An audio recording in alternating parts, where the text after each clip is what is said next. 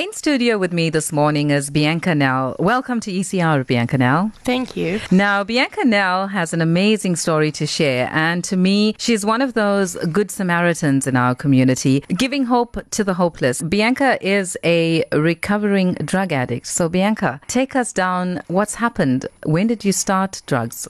I started experimenting at a very young age. Um, it started off with the simple basics of alcohol. How old were you? Um, 12. I had my first blackout also at the age of 12. It progressed into marijuana, and from marijuana, I went straight to heroin. What age did you start heroin? To be honest with you, I was probably about 15, almost 16. My boyfriend at the time was actually spiking my joint with heroin, so I can't give you an exact age of when. So you, but you were in high school. I was in high school, yes, yes. So how did you get caught? How did your parents find out that you were using drugs? Uh, my dad actually caught me when I was visiting him in Durban. It was at a point where I I kind of just gave into him and I said, you know what, this is what's going on. And yeah, I've been using heroin. From there, it was. Where you? You were in school, Bianca. Um, so where were you getting money to buy drugs? My parents got divorced, and financially there was no money, so I was stealing from pretty much everyone and everyone that I knew. I did things to get money. I mean, I staged my own house robbery at home. I stole from friends. I, I did things that today I wouldn't even think twice of. I mean, I was just completely overtaken by the drug to do whatever I needed to do to do to get it. Yeah, but now being in high school, right? So you were stealing uh, to get money to buy drugs, and I can get that. But you were in high school, so where were you actually buying the drugs from? You were still in school. I was actually getting it from right outside our school.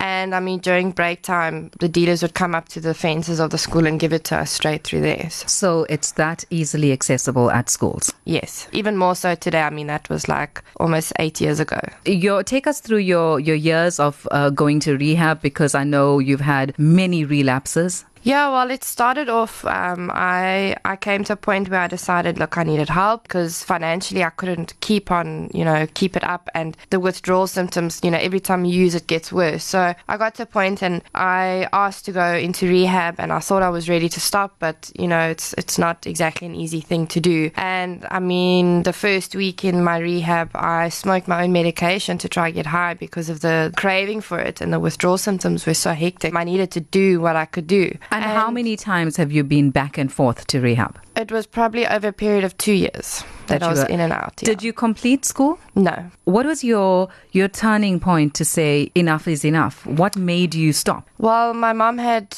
after also relapsing, my mom had picked me up and she said to me, "You've got half an hour to pack your bag. Um, I'm done with you." And she sent me down to Durban, and I literally had the suitcase and the clothes inside there. And I realized then, you know, I've I've pretty much lost everything. I've lost my family, I've lost my friends, I've lost my lifestyle in Joburg. I don't have anything. You know, this isn't what I'm supposed to be. This isn't who I'm supposed to be. Nobody wakes up and decides I'm going to be a drug addict, or you know, when I grow up, I want to be a drug addict. So that was pretty much a turning point for me to get my life right. And yeah, I just decided enough was enough. So, Bianca, tell us, how long are you clean? How, how long have you not taken any drugs for? Uh, it's been six years now.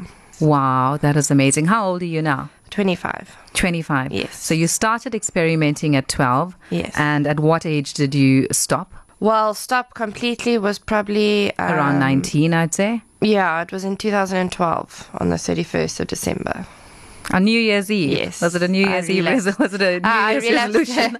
yeah. Well, you could say that. Um, I relapsed on the 31st of December and it was a horrible relapse because I actually had been clean for about a year. Because when you stop using for a while and then you use again, your body's not used to it. So it was quite a hard fall for me. I got very, very, very sick. And um, that was when I was like, you know what, I just, I can't do this anymore. The withdrawals from that heroin is just, yeah, something you can't describe. Now, currently, you are a motivational speaker. You also have a full time job, yes. but you've got uh, um, an NPO, your own and you do motivational speaking and you also run drug campaigns. You're helping out at schools. You're helping um, those that are recovering from drugs and you're trying to instill in them uh, some sort of education as to not to get themselves addicted to drugs. Tell us about that. What are you doing? Yeah well i you know what? I be- i strongly believe that i went through what i went through for a reason um, and it's to help those uh, especially the youngsters um, i focus with the young people. My main thing is just sharing my story uh, especially to the kids in high school because my story, my things happened to me while I was in high school. So, you know, they can relate a lot more to me because